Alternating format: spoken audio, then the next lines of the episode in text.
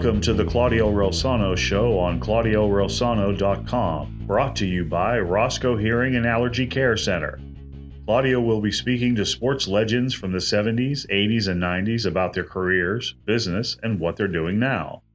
He will also hold roundtable discussions with some old friends about trending topics in the world of sports. And now, here's Claudio. Hello, everyone, and thank you so much for tuning in to the Claudio Relsano Show, brought to you by Roscoe Hearing and Allergy Care Center. As always, I want to thank Rick Mitchell for the introductions and my fantastic producer, who I could not do the show without, Mr. Adam Zaloof. Today's guest uh, was on my wish list. I've had several people on the wish list: uh, Gerry Cooney, Mario Andretti, Vince Ferragamo, and our guest today. There was a few other people that uh, that were on the wish list, and I appreciate him taking the time from his busy schedule to be on the show and he is an author of two great books, True Grit, and the book that I discovered uh, our guest today uh, is, uh, and, and, I love the book, and it's called You Need More Money. Uh, he is a speaker. He's done podcasts. He's a very successful businessman. He is the president and of Commercial Fleet Financing and since 1995 has funded over $1 billion in transportation equipment with an annual business of over $150 million plus. He is also a very successful husband and, more importantly, a father, which, as I said, is most important. Meet our guest today, Mr. Matt Manero. Matt, thank you so much for being on the show today. Claudio, thank you for having me. It's just a pleasure to be with you. And that was a hell of an introduction, wasn't it? and it's all all true and all earned for sure. It is, it is true and it is earned. That's for sure. I believe it. I believe it. And uh, you know what? The first thing I want to ask you, um, tell us about your childhood, uh, where you grew up, what were your goals and dreams, and and and how that childhood formed who you are today. Well, it's funny that you start with that question because earlier today I was watching something from Malcolm Gladwell, who wrote the book Outliers. Are, are you familiar with that book? I am not. It's a great, great, great book of why are some people successful and why are some people not. And and one of the quotes that Gladwell was saying in the book was, you know, there are there are different reasons for people's success, right? Some people come from an advantaged upbringing and that creates an advantage in life, right? And some people come from disadvantaged, and that creates an advantage for life. And I think that's the category that I fall in, man. I mean, I grew up in Connecticut. Uh, my real dad split when I was six months old. Uh, he left my mother and I just totally high and dry. I never heard from him again. I, I never saw him. I, I never knew who he was. Um, it was just me and my mom and living in my grandparents. And uh, my grandparents were immigrants from Ireland.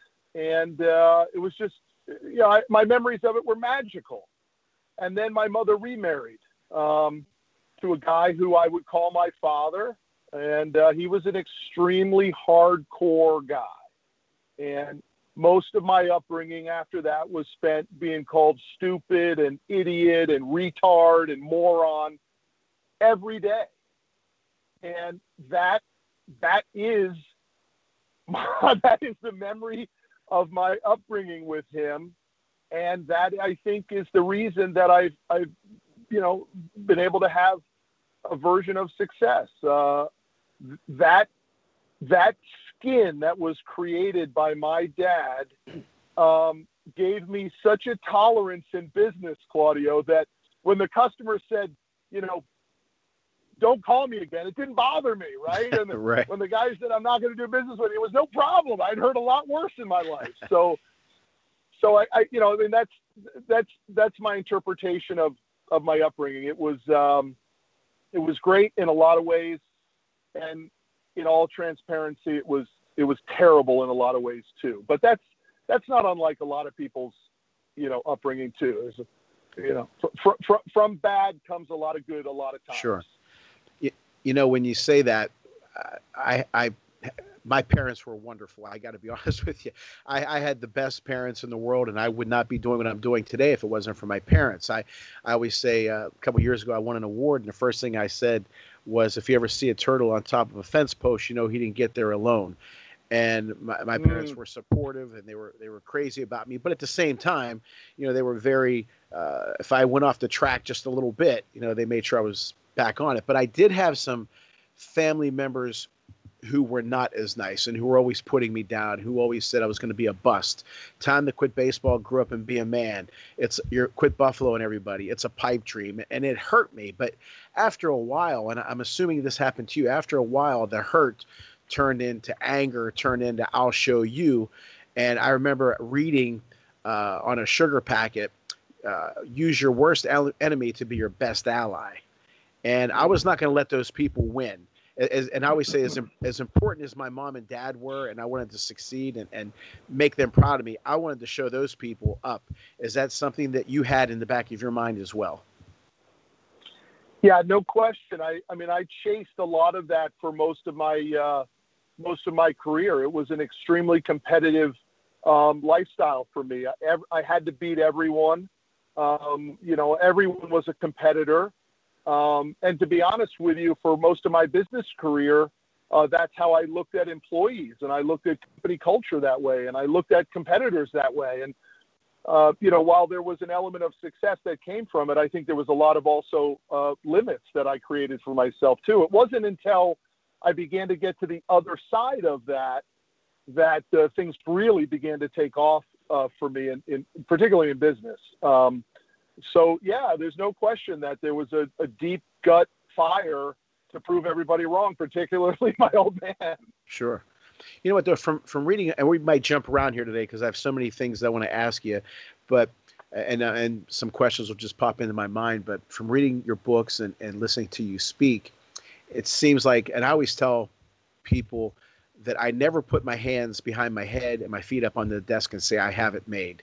I always feel that I always have that sense of desperation because it's a quick trip from the penthouse to the outhouse. I mean, I, I always worry that it's going to be over, you know. So I, I keep at it. I keep pushing. I keep pushing. Is that something that you're like? You never.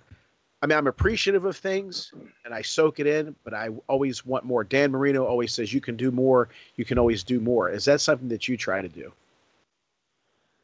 Yeah, yeah, and you know, there's a there's a double-edged sword on that, as we both know. But yeah, th- there's no question that my level of satisfaction is is pretty uh, pretty small. I mean, I really feel like I'm just getting started in in a lot of ways. But um, you know, when when you can be let down by someone that isn't supposed to let you down, i.e., a father figure, um, you know, there's a lot of shrapnel with that and uh, and that's that's how I look at the early days was someone who should have coddled me, maybe in a, in, a, in the way that your parents. I'm not saying your parents coddled you, but supported you in in your endeavors at all times. I don't remember having that, and so um, you know it, it, created a tremendous uh, guttural burning sensation, and I just don't think that goes out for most people. I think it stays with you forever and in a way, I think it might be an advantage because again, you don't let your guard down and you don't let up. I mean, I've seen some people when they've when they've reached a certain level of success, be it financially or their job title, and then they go on uh, cruise control. Uh, I, I, don't think that's something that you'll ever do, and, and you've done fantastically well, as we will talk about. But I don't think that's something that you're ever going to do. I, so in a way, that upbringing kind of helped you. Do you agree? Totally agree, and you know that concept you're talking about i define in the book as false positive right. people right. begin to think they're doing better than they really are you know? Right. And i find it i think it's extremely dangerous for people to fall into that false false positive. For sure. Now tell us what is commercial fleet financing and why did you start that business? Yeah, uh, our business model is very straightforward and simple. We finance transportation equipment uh, for very blue collar industries truckers, towers, construction guys, moving companies. When they buy fleet vehicles, we do the financing for them and we help them grow their fleets. Um, very simple business strategy, but very difficult to get that business to scale, to get enough size, because it's a relatively low profit margin business, right? Lending money is, um, you know, it, it's a it's a fairly commoditized business. So in order to make it worth your energy, you need scale. And it took us a long time to get scale, Claudio. I mean, I, I started from nothing in a, in a one bedroom apartment. I was literally, literally the only assets I had was a folding table, a phone, and a yellow pages. and I literally cold called out of the yellow pages relentlessly hundreds of calls a day for years before we started to get a little bit of traction and a customer base uh, that would start to do repeat business with us and um, and you know we were able to to pay the bills but it was a long slow grind.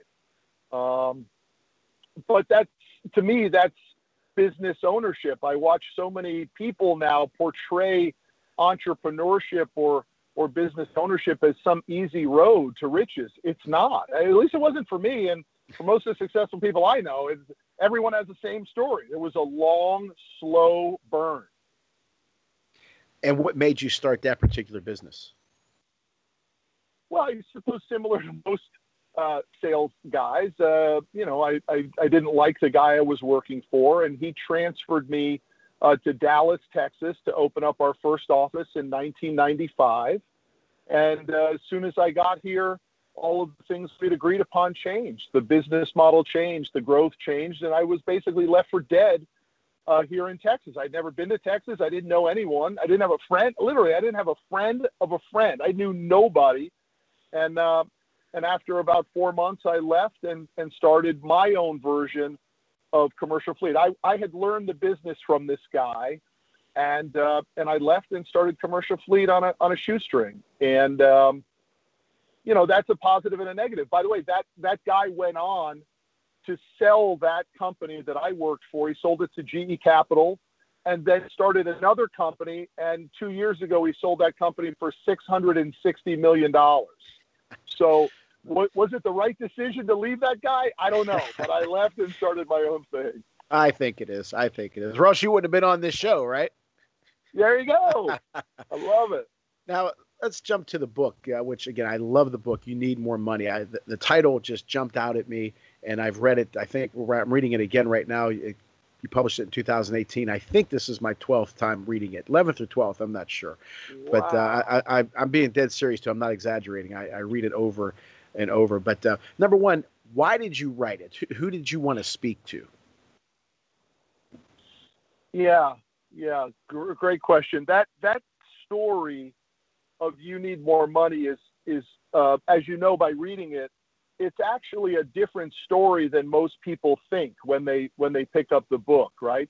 Right. Um, it's really a very personal story that happened to our family. You know, I've been married 22 years. Uh, I'm just madly in love with, with my wife, and I hope she she feels the same about me. But I'm sure. Um, as much as as much as I know my wife loves me, uh, her brother, uh, my brother-in-law, she loved more and they were thick as thieves, Claudio. I mean, she worshiped the ground that he walked on, and therefore I did too.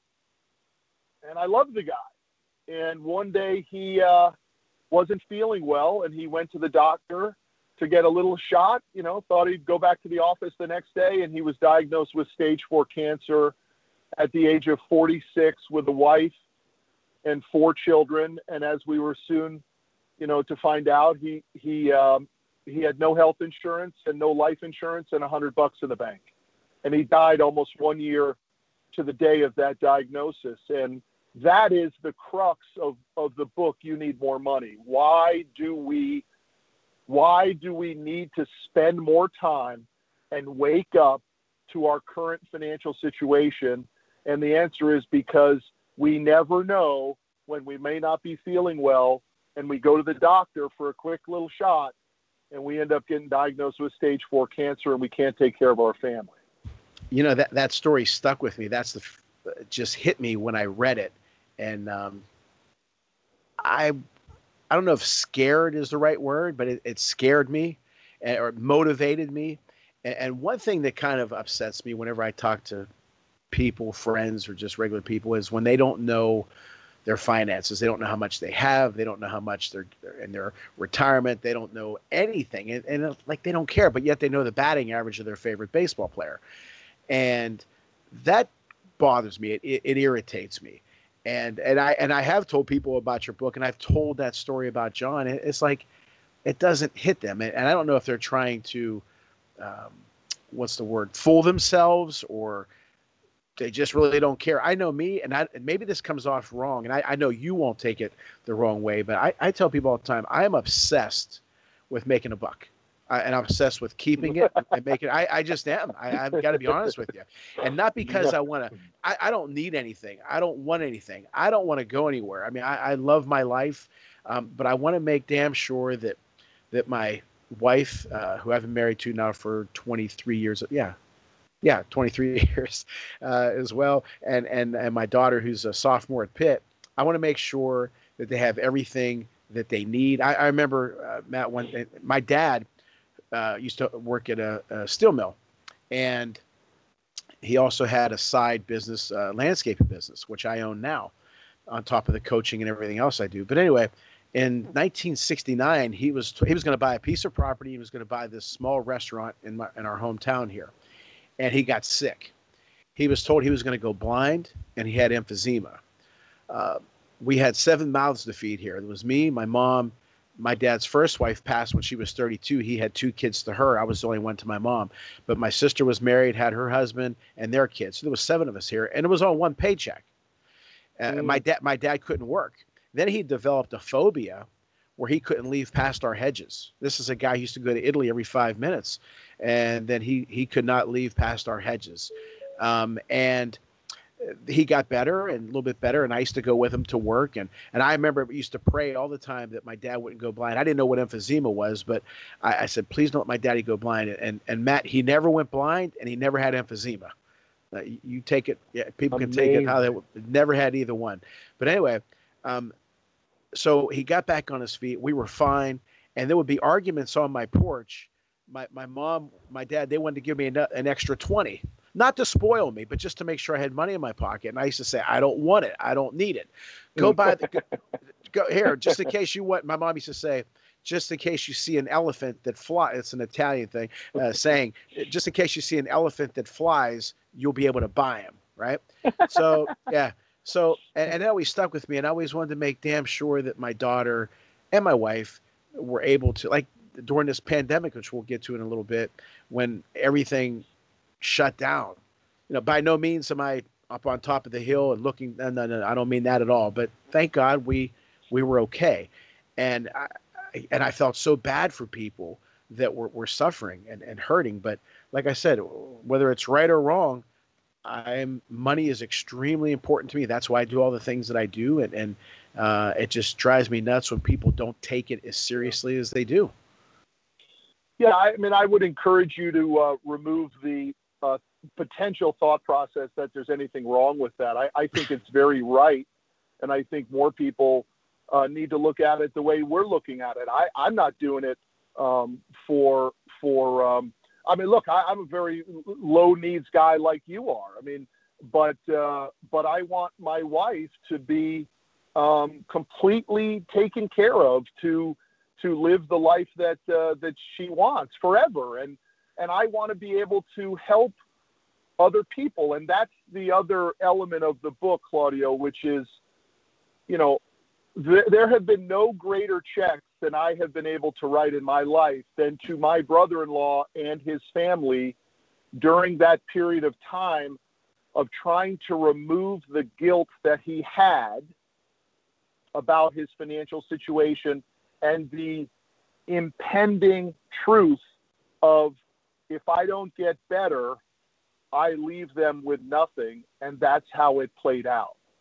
And so I wrote a little story that ended up getting uh, picked up by a, a, group in New York, and they said this story should be turned into a book. I, I, tried to write this story just to cleanse my own feelings about this situation, and and they're the ones who encouraged me to write "You Need More Money," and then um, it ended up getting picked up by um, you know by Penguin and Random House, and and they ended up publishing it, and I'm very grateful for that. But I'm most grateful for the fact that you know, every couple days I get an email from someone telling me they read the book and they took some steps in the book and they feel a lot more secure in their financial situation. And um, and I try to outline the same process that I took to to get financial security, and which I believe, hell, if I can do it, anybody can do it. So I tried right. to give step by step approach of what anyone can do to uh, to fix uh, you know, being a little bit behind, which which most of us are. Most of us are financially behind. Right. Well, when I again when I when I read that you did that with with your money and you took care of John's family, that that got to me uh, when I read that. And again, I I had to read the book again over after I first bought it because I kind of raced through it because I wanted to see what was next, um, but which which is a compliment to you and the book. But we're going to take a quick commercial break uh, from people who are paying us, Matt uh, Roscoe Hearing and Allergy Care Center, Dom's Pizzeria and Sports Bar at 502 Cavitt Avenue in Trafford, Pennsylvania. Call Dom at 412 372 3667. And criminal defense attorney Eric Jackson Lurie with offices located in downtown Pittsburgh and Fox Chapel. Call Eric at 412 963 9308. And a couple quick notes the Quaker Valley Rotary Club is hosting the 10th annual Anthony Colosimo golf outing. Anthony was a great guy. He passed away young. He was a friend of mine. But uh, it's a golf outing June 11th at Beaver Valley Golf Club. It's a great event. Make sure you call Scott Zahner, who was on the show last week, the president of the Quaker Valley Rotary, at 412 720 0298. And my book is out Lead from the Heart Up, Not the Neck Up How to Create a Positive Winning Culture on the Field and in the Office. It's on sale now at my website, ClaudioRelsano.com, Amazon.com, JohnMelvinPublishing.com, barnesandnoble.com, and it's also available at the Barnes & Noble Robinson store and the Sewickley Penguin bookstore. We're right back with Matt Manero. Dr. Roscoe, I've been talking to my dad and he seems out of sorts, like he can't understand what I'm saying. It's not just a hearing problem, Jolie. It is a health problem. Even with a mild hearing loss, our risk of dementia doubles with age. So let's improve Dad's hearing and his health. Let us be the solution to his hearing health care needs so you and Dad can experience many years of understanding, laughter, and happy memories. Serving the Dubois area for over 20 years, the Roscoe Hearing Care Center in Dubois, Punxsutawney, and St. Mary's. The hearing solutions you've been looking for Call us for an appointment today, 814 375 0455. The law offices of Eric Jackson Lurie are available when you need it for all of your defense needs. Maybe it's a DUI, or maybe you found yourself in the wrong place at the wrong time. Whatever the scenario, the law offices of Eric Jackson Lurie are available seven days a week. With a practice based throughout Western Pennsylvania, the law offices of Eric Jackson Lurie are conveniently located in downtown Pittsburgh and Fox Chapel. When you or a loved one needs discreet, experienced legal representation, call Eric Jackson Lurie at 412 963 9308. That's 412 963 9308. We want to welcome our newest sponsor, Dom's Pizzeria and Sports Bar, 502 Cavitt Avenue in Trafford, Pennsylvania. Call 412 372 3667. Dom Pecora, great guy, great food. Make sure you tell him we sent you. Okay, Matt. Um, in the book, you mentioned an evening that you told your wife that things weren't as great as maybe you you led her to believe. Tell us a little bit about that and and how you turned everything around. That motivated you to turn everything around in a big big way. Yeah, I mean, I had uh, I had uh, not told my wife the truth about how financially behind we actually were. Um, you know, it wasn't it wasn't uh, Claudio that we were buried in debt. It wasn't like you know we were going on fancy trips and and you know spending everything we had to to sort of keep up with the Joneses. It was that we just didn't have it. Right? The business was just struggling and it struggled for a long time. And my wife was very understanding in the early days. And then she stopped being so understanding, particularly because I lied. I, I, was lying to her about it, and um, and she caught it. I mean, we had our electric turned off, and you know, just she just didn't buy my excuse anymore.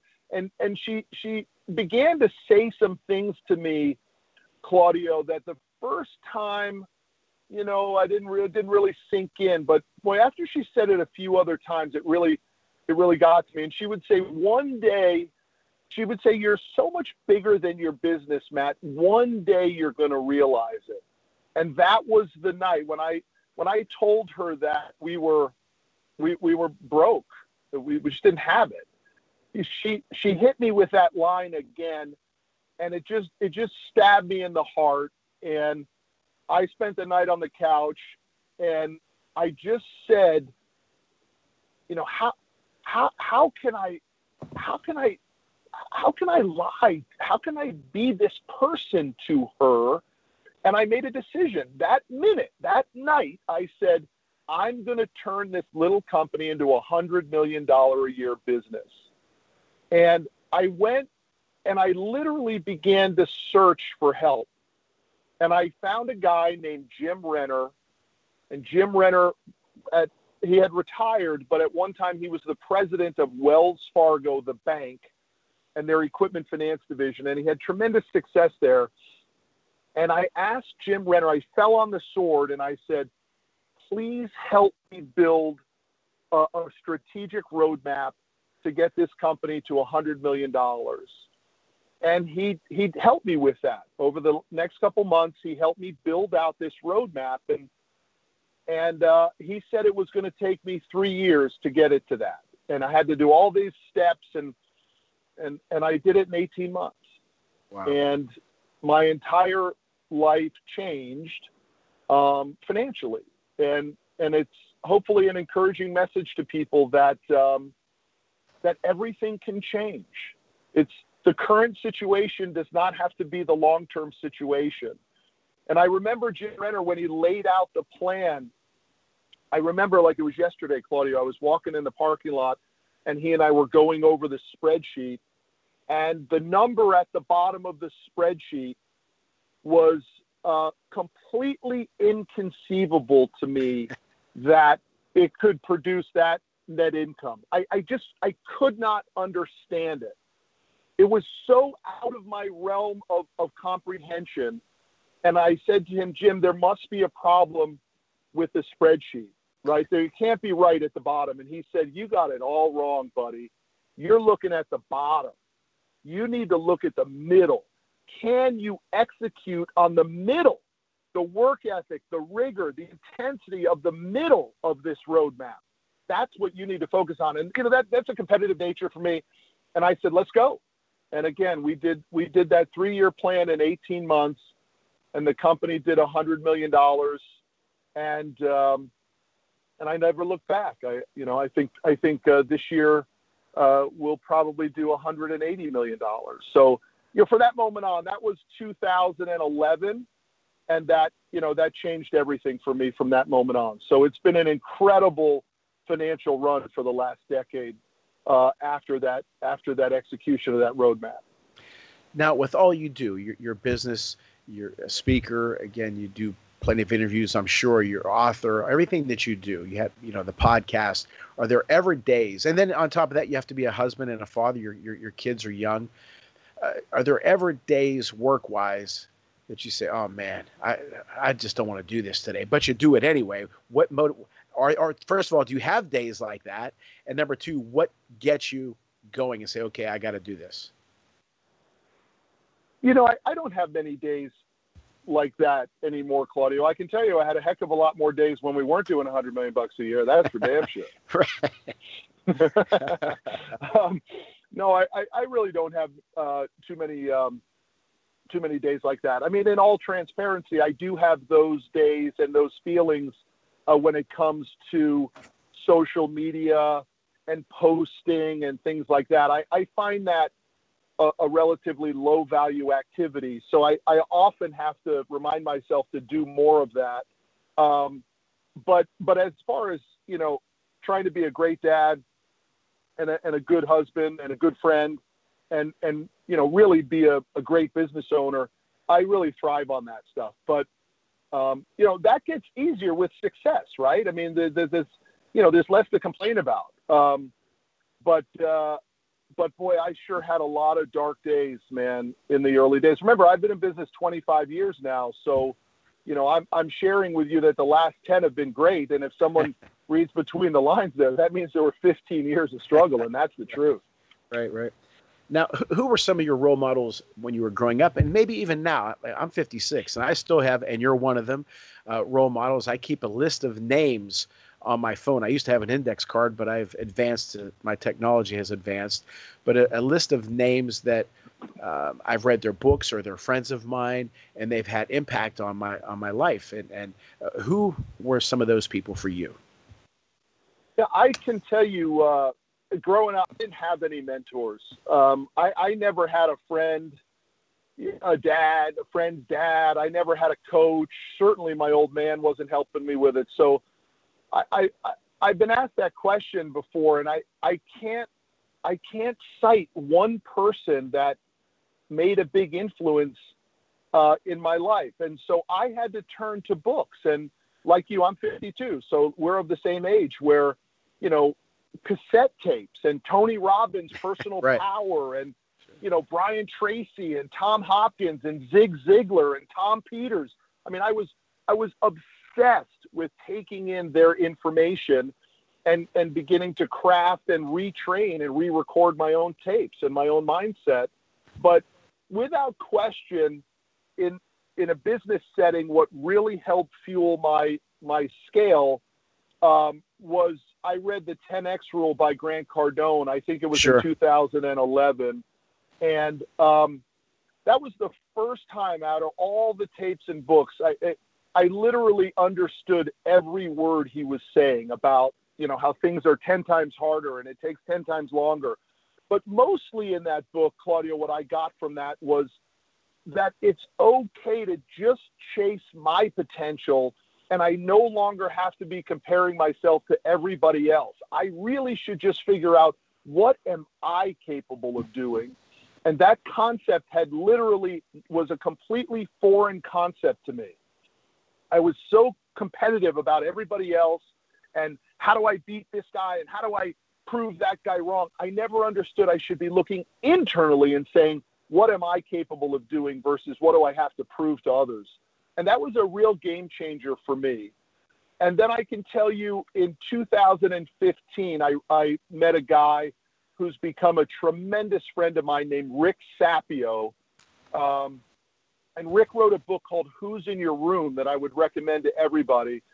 And Sapio began to really help me understand principle and value based decision making, right? What do I stand for? What, what, what am I willing to tolerate? What am I no longer willing to tolerate in my life and the people within my life?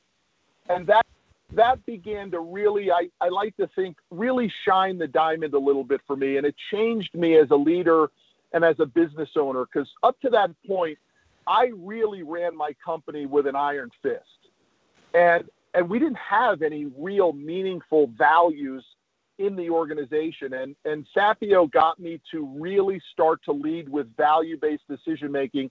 And that has been a tremendous gift for me, um, where every decision I make now is value based decision making rather than dollar based decision making. That's that's a great answer. Uh, we're going to take another quick commercial break to hear from our sponsors: Roscoe Hearing and Allergy Care Center, Dom's Pizzeria and Sports Bar, and criminal defense attorney Eric Jackson Lurie. And don't forget about my book, Lead from the Heart Up, Not the Neck Up: How to Create a Positive Winning Culture on the Field and in the Office. You can get it on my website and several other places. And don't forget, the Quaker Valley Rotary is hosting the 10th annual Anthony Colosimo Golf Outing June 11th at Beaver Valley uh, Golf Club, please call Scott Zahner, the president of the Quaker Valley Rotary, at 412 720 0298. We'll be right back with Matt Manero. Dr. Roscoe, I've been talking to my dad and he seems out of sorts, like he can't understand what I'm saying. It's not just a hearing problem, Jolie. It is a health problem. Even with a mild hearing loss, our risk of dementia doubles with age. So let's improve Dad's hearing and his health. Let us be the solution to his hearing health care needs so you and Dad can experience many years of understanding, laughter, and happy memories. Serving the Dubois area for over 20 years, the Roscoe Hearing Care Center in Dubois, Punxsutawney, and St. Mary's. The hearing solutions you've been looking for. Call us for an appointment today, 814 375 0455. The law offices of Eric Jackson Lurie are available when you need it for all of your defense needs. Maybe it's a DUI, or maybe you found yourself in the wrong place at the wrong time. Whatever the scenario, the law offices of Eric Jackson Lurie are available seven days a week. With a practice based throughout Western Pennsylvania, the law offices of Eric Jackson Lurie are conveniently located in downtown Pittsburgh and Fox Chapel. When you or a loved one needs discreet, experienced legal representation, call Eric Jackson Lurie at 412 963 9308. That's 412 963 9308. We want to welcome our newest sponsor, Dom's Pizzeria and Sports Bar, 502 Cavitt Avenue in Trafford, Pennsylvania. Call 412-372-3667. Dom Pecora, great guy, great food. Make sure you tell him we sent you. Matt, this is a two-part question. First part, what would you? I've, I've been around athletes all my life, and I've seen, uh, as I'm sure you have, we all have. A lot of them uh, have lost millions and millions and millions of dollars, and, and I hate seeing that. That that bothers me. But uh, it, sometimes it's their fault. Sometimes people rip them off. But either way, you lose the money.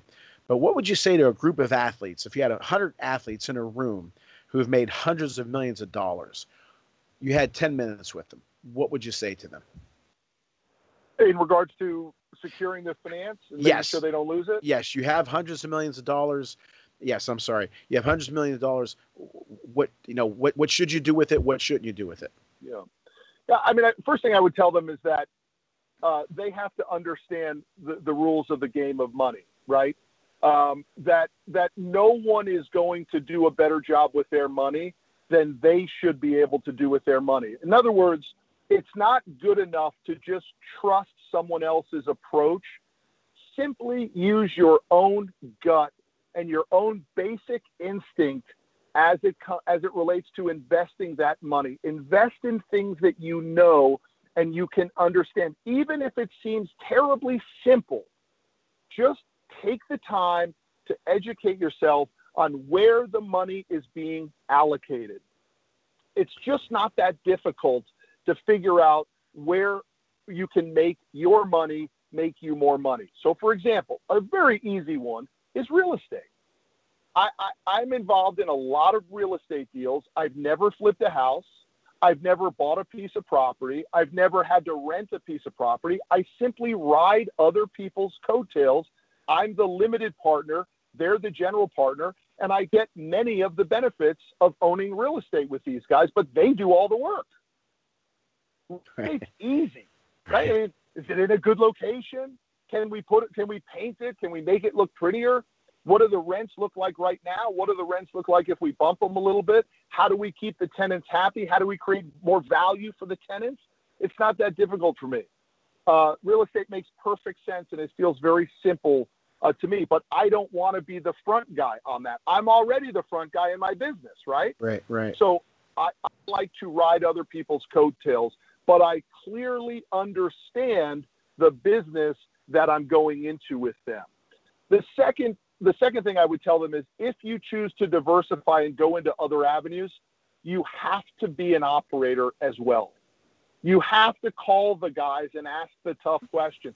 How many times have you been in a room, Claudio, where you, you're sitting around and you're saying, should I ask this question? Like, is this question going to make me look dumb? Sure. Like, am, is it going to be too simple for these guys?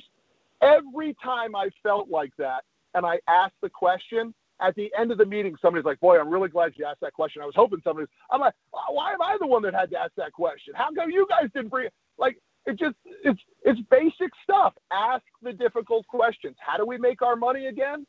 How much do we need to generate in revenue? What's our profit margin going to be? How are we caring for the customer to get them to come back to us and do business with us again and actually give us referrals?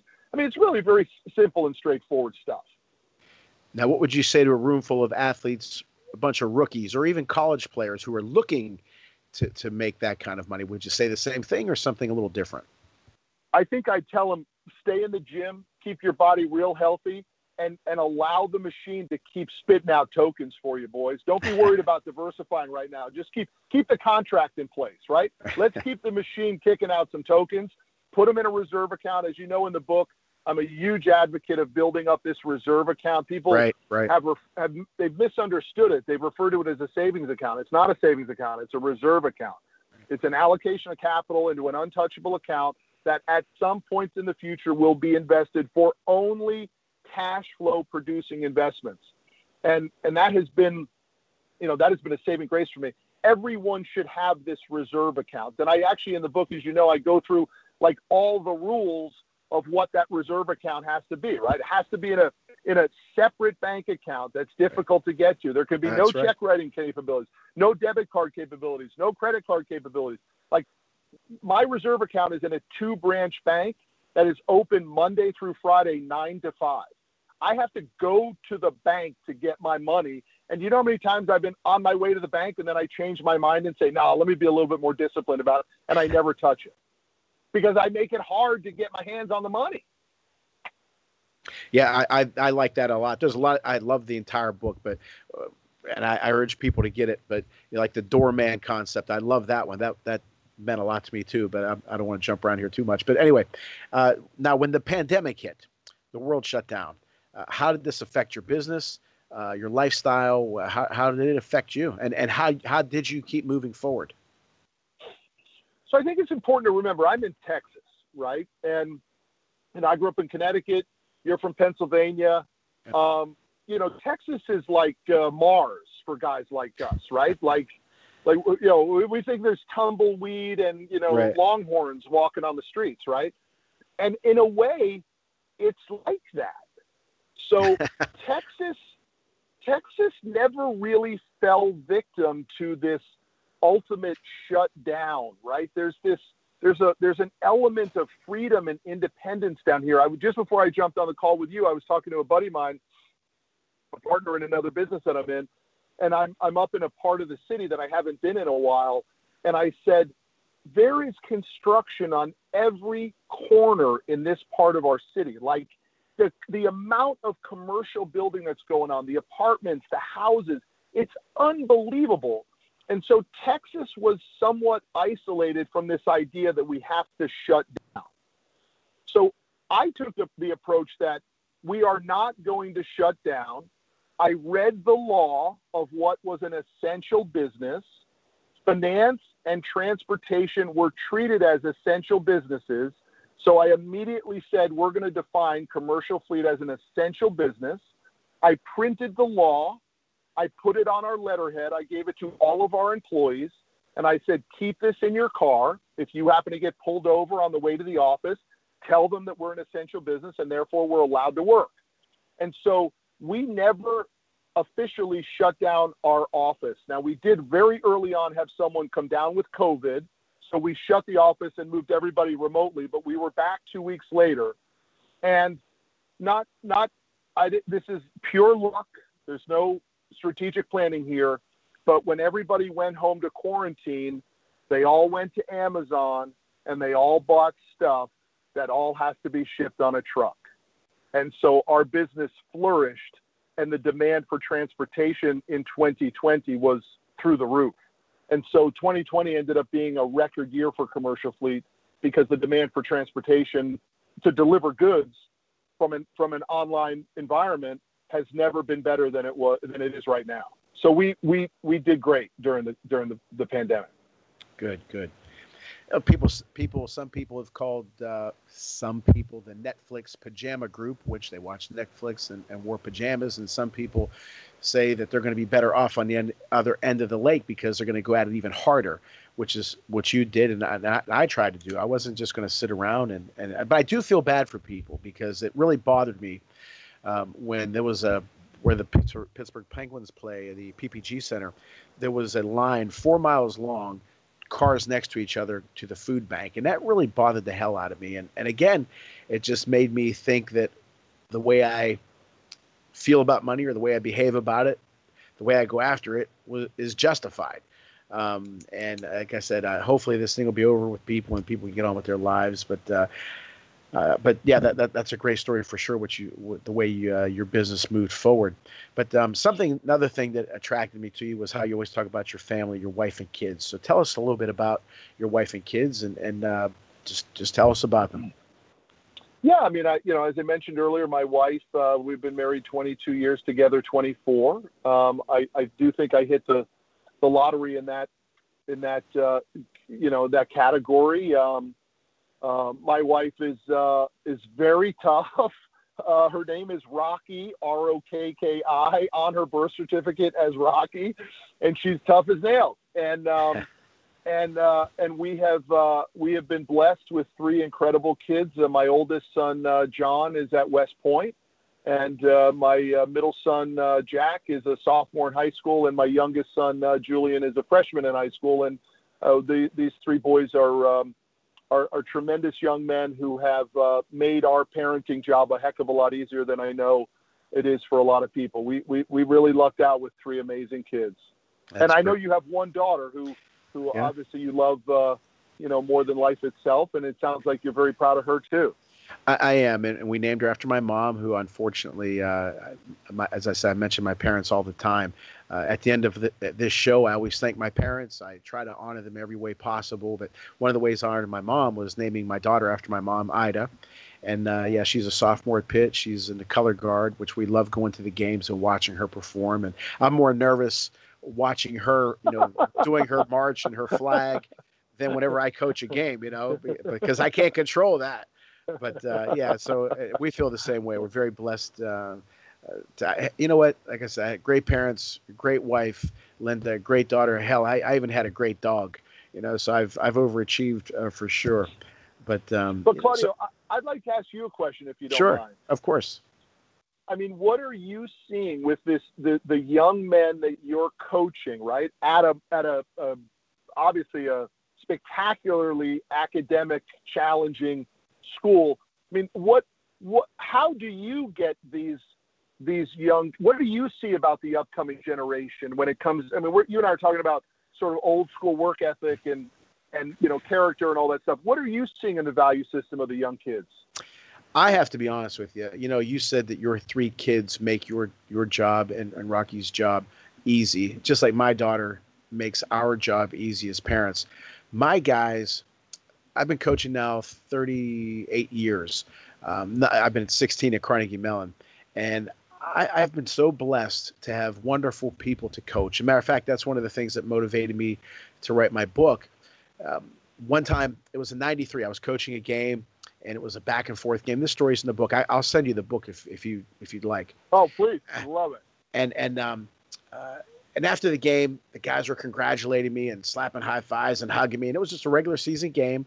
And i remember in my office i said why do these guys like me so much why do they listen to me so much and it hit me that i they know that i care for them and that i'm approachable but the other thing is I could be the greatest guy in the world. If they don't want to listen, the hell with it. You know, like I had great math teachers in, in school, but uh, you know, math isn't one of my stronger subjects. Was it their fault? No, it was me.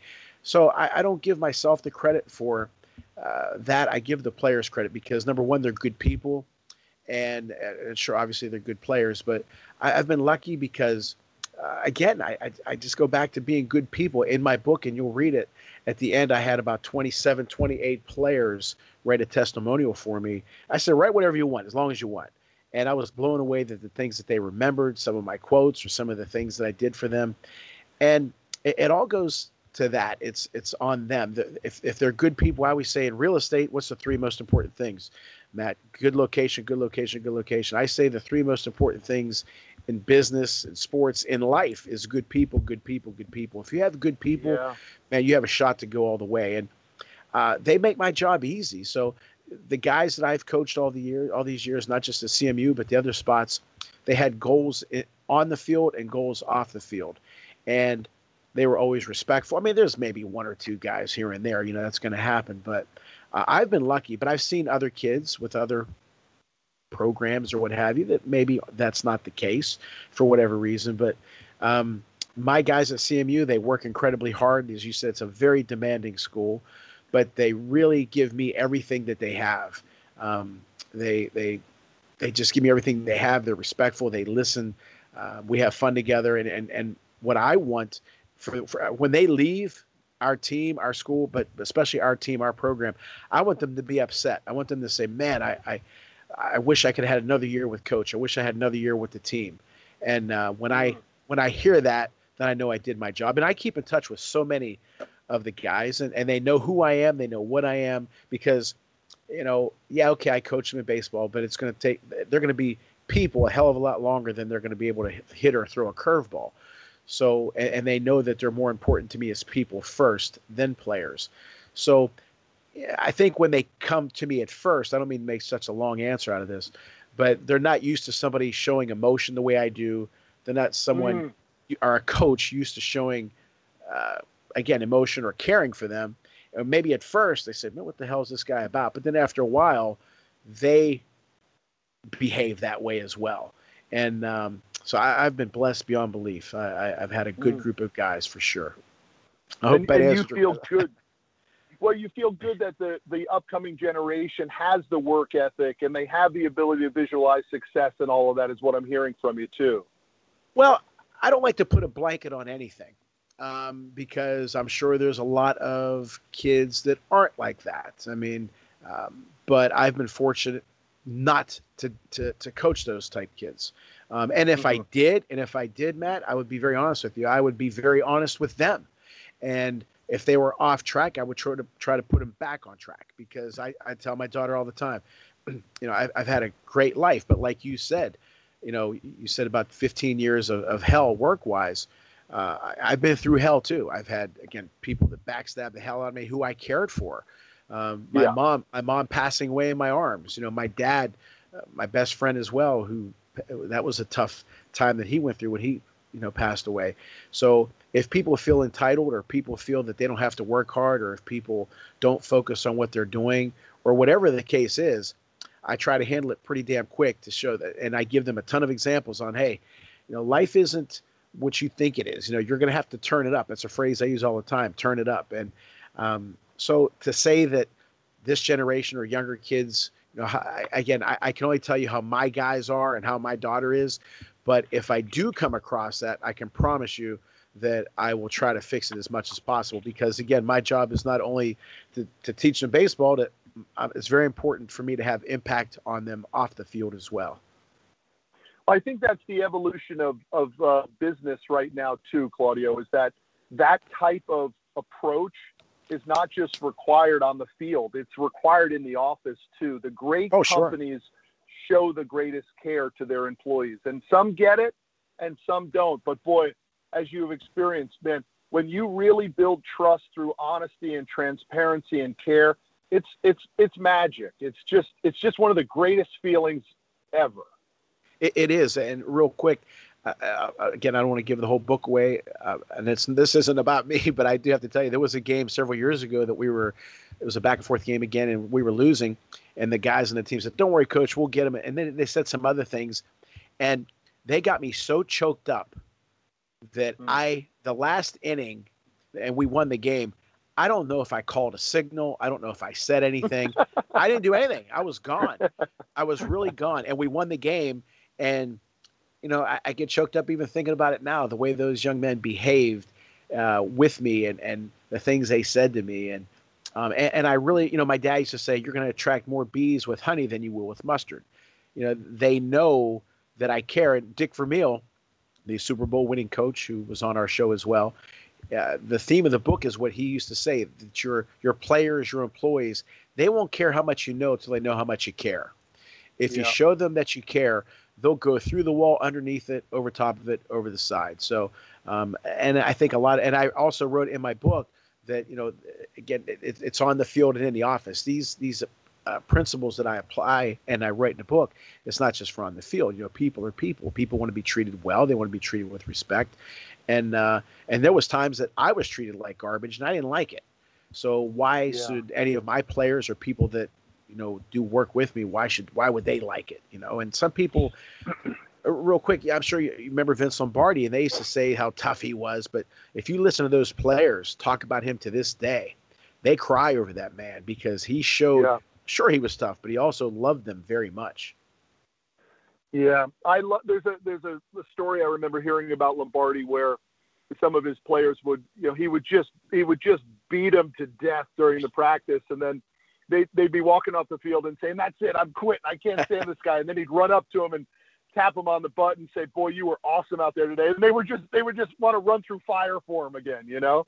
Yeah. Well, well, Kramer, who just made the Hall of Fame a few years ago, uh, Jerry Kramer, he said that uh, Lombardi every day you're not gonna not good enough. You got to do this. You got to do that. Then one day, you know, he said, "This is I'm just not good enough to play." And Lombardi went up to him and put his hand on his head and he said, "You know, you have the chance to be the best guard in the NFL." And when he said that, he said, "That was it. That did it for me." you know. So, but again, I, have been lucky to have good people. They've made my job easy, and um, uh, it, has been a, a, blessing to, to have these young men in my life. And like I said, fortunately, some of them are my best friends. I have one guy who I mentioned on the show all, all the damn time, Vince Kaplak. He's my best friend. I've coached him. I was 23. He was uh, 17 when I coached him. His brother Nick, one of my best friends as well. So I, have been uh, fortunate to, to have those people in my life, and hopefully they feel the same way about me. But uh, yeah, so we, we I'm have, sorry. We have a uh, we have a uh, a big six foot by six foot smiley face graphic in our office on the walls, and it says your personal happiness matters here. Yeah, yeah, I like that. That's right. And it does. It does. It, we I need to, our team needs to care about your personal happiness, and you know it's hard for to, my management team to get their head around that in the early days. And I kept reminding them that graphic is the secret sauce of our company. Don't lead with that graphic. Don't. Yep. The values are awesome. We have four amazing values, but that graphic is the secret sauce of our company. Yeah, I remember one time we were playing a game. I love that. We were playing a game, and the other team was arguing with the coach, and the coach was hollering at the players, and the players were arguing with each other. And uh, we won the game, of course. But at the end of the game, uh, my players presented me with a birthday cake, and here we are eating it was a birthday cookie. Here we are eating a birthday cookie, and here those guys were ready to kill each other. so, but uh, so Matt, you know w- what's next for you? I mean, you, you do so many things. Are you going to write another book? Are you going to get into politics? Is that something that you might that might interest you? Uh, what is next for you? Yeah, I have no interest in uh, in politics. Smart. Um, I, I, I, honestly, I, I, think that system is very broken. Um, I actually think our, I think our country is going to be facing some very difficult times if that, if our political situation doesn't, doesn't change. I mean, um, uh, I also think our, our media is, is, is very problematic too. I'm not even sure where we, we as a population go to get trusted information anymore. It's, sure. It's, it's very, very challenging, but uh, look, I, I, mean, I have some decisions to make in commercial fleet, right? Uh, are we going to, you know, we, we get approached, uh, we get approached often now for, for acquisitions and, and to be acquired. And, you know, I'm going to have to make that decision soon, but I have a wonderful team, an incredible management team that, that runs the day-to-day operation for me. And to be perfectly frank with you, the majority of my interest right now is in in my last two boys. As you must know with your daughter and anyone listening with young kids, the time goes by so oh, fast. Geez. Really does. And so, you know, my oldest is, you know, he's he's out. He, he's he's gone. And and yeah. you know, I have a, I have a, a friend uh, who he wrote a book called 18 Summers that I would I would highly recommend. It was written by my friend Jim Shields. And he argues in the book that we basically have 18 summers with our children, and how are we going to spend them, right? And so, uh, you know, I want to spend it. I want to spend a tremendous amount of time uh, with my boys. Um, I want to make sure that my marriage is is as tight and as strong as it could possibly be, which I do think it is. And then, um, and then I, am going to have to make a financial decision here on on what happens with the company. I, am not um, I'm not someone who thinks that uh, my boys should uh, should should take over the company. There will be an exit. I will not be leaving the organization to my boys. They're going to have to figure out their own route. Um, I'm not interested in, in giving them any sort of a silver spoon.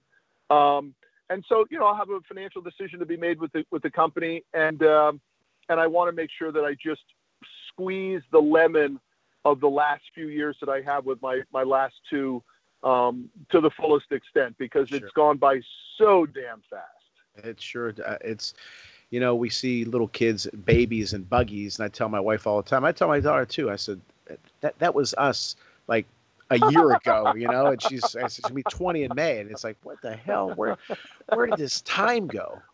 You know, yeah. unbelievable. And it's it's. I try to enjoy each stage as I know you do, and we, we try to I, I, know in the book you talk about you know having dinner with your family, which is very important to us as well, or going out or doing something together. And um, but uh, you know, it, it just it, it just goes fast, way too fast. But you know, what the hell Yeah, can we do? so- But uh, la- last thing, we have the Eric Jackson Lurie final word. Eric Jackson Lurie, criminal defense attorney with offices located in downtown Pittsburgh and Fox Chapel. Call Eric at 412 963 9308. He's another great dad. He's always doing things with his kids. He, he's a wonderful person as well, Matt. But uh, so, for some quick questions for you, quick answers. Favorite athlete of all time growing up?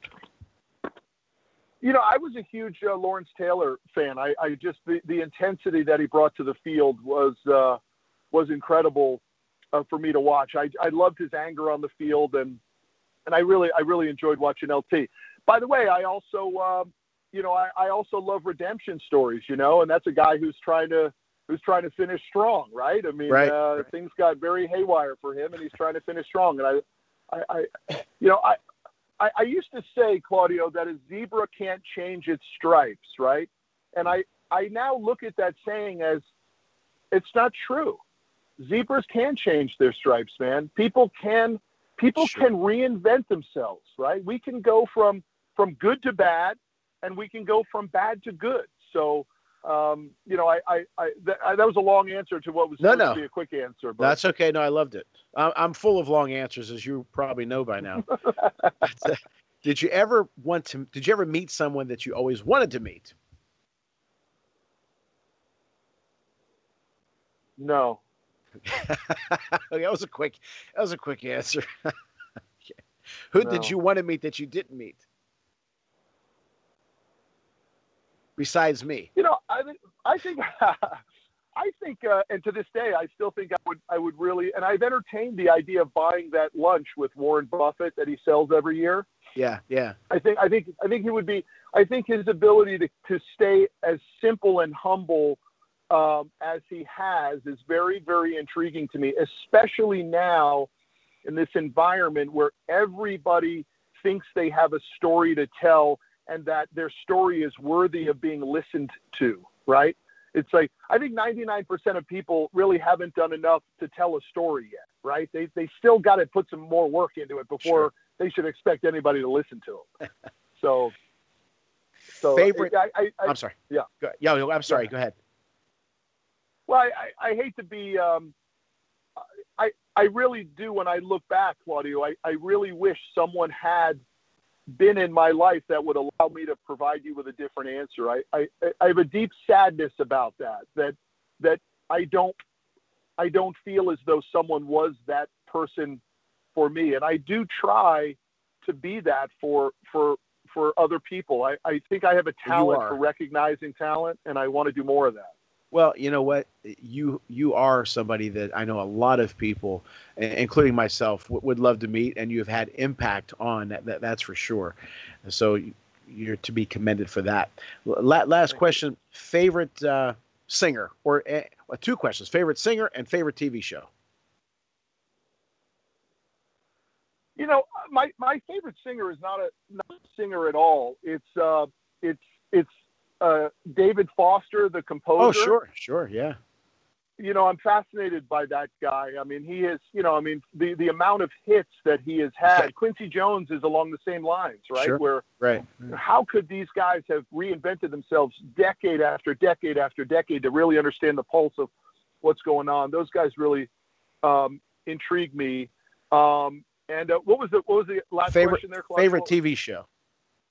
Look, I love these crazy Alaskan shows where these people live these subsistence lifestyles in Alaska. You know, they got to fish for their they fish for their food and kill caribou and eat in tents. I love I love that stuff. I know I could never do it, but I'm fascinated that people choose to put themselves in that much of a hardship to, to try to get by on this planet. I love that stuff. All right. Matt, I cannot tell you what an honor and a thrill it was to have you on the show. Uh, I love the book. Like I said, you've had impact in my life and anybody who's read this book. And, and I urge people to get it. You need more money. Wake up and solve your financial problems once and for all by Matt Manero. Because, as I said, my mom used to always say, never speak from the neck up, speak from the heart up. And this book was written not with your hands or your fingers, but definitely, or even your mind. It was written with your heart. And uh, I can't thank you enough for being on the show today. Thank you so much. Thank you too, Claudio. It was great. All right. Thank you so much. Okay, everyone. Uh, that was a great interview. Like I said, I was really looking forward to that. I hope you enjoyed it, and I, I know you will. Um, as always, want to thank Rick Mitchell and Adam Zaloof uh, for everything that they do. Don't forget my about my book, Lead from the Heart Up, Not the Neck Up How to Create a Positive Winning Culture on the Field and in the Office. You can get it at my website, Amazon.com, JohnMelvinPublishing.com, Barnes & Noble in Robinson Township, and the Sewickley Penguin Bookstore. And um, uh, obviously, thank our sponsors. Uh, Dom's Pizzeria and Sports Bar, Roscoe Hearing and Allergy Care Center, Criminal Defense Attorney Eric Jackson Lurie, and as always, thank you, Mom and Pop. Talk to you guys soon. Thank you for listening to the Claudio Rosano Show, brought to you by Roscoe Hearing and Allergy Care Center. Be sure to tune in next time on ClaudioRosano.com.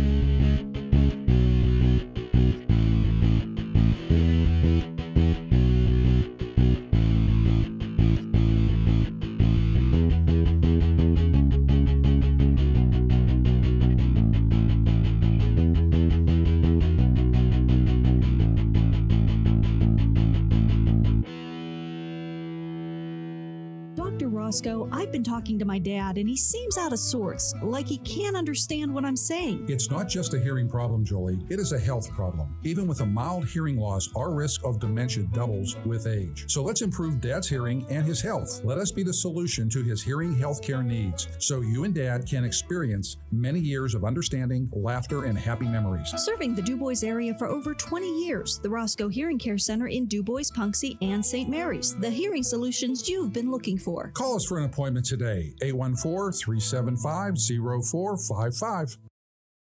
The law offices of Eric Jackson Lurie are available when you need him for all of your defense needs. Maybe it's a DUI, or maybe you found yourself in the wrong place at the wrong time. Whatever the scenario, the law offices of Eric Jackson Lurie are available seven days a week. With a practice based throughout western Pennsylvania, the law offices of Eric Jackson Lurie are conveniently located in downtown Pittsburgh and Fox Chapel. When you or a loved one needs discreet, experienced legal representation, call Eric Jackson Lurie at 412-963-9308. That's 412-963-9308. We want to welcome our newest sponsor, Dom's Pizzeria and Sports Bar, 502 Cavitt Avenue in Trafford, Pennsylvania. Call 412-372 3667. Dom Pecora, great guy, great food. Make sure you tell him we sent you.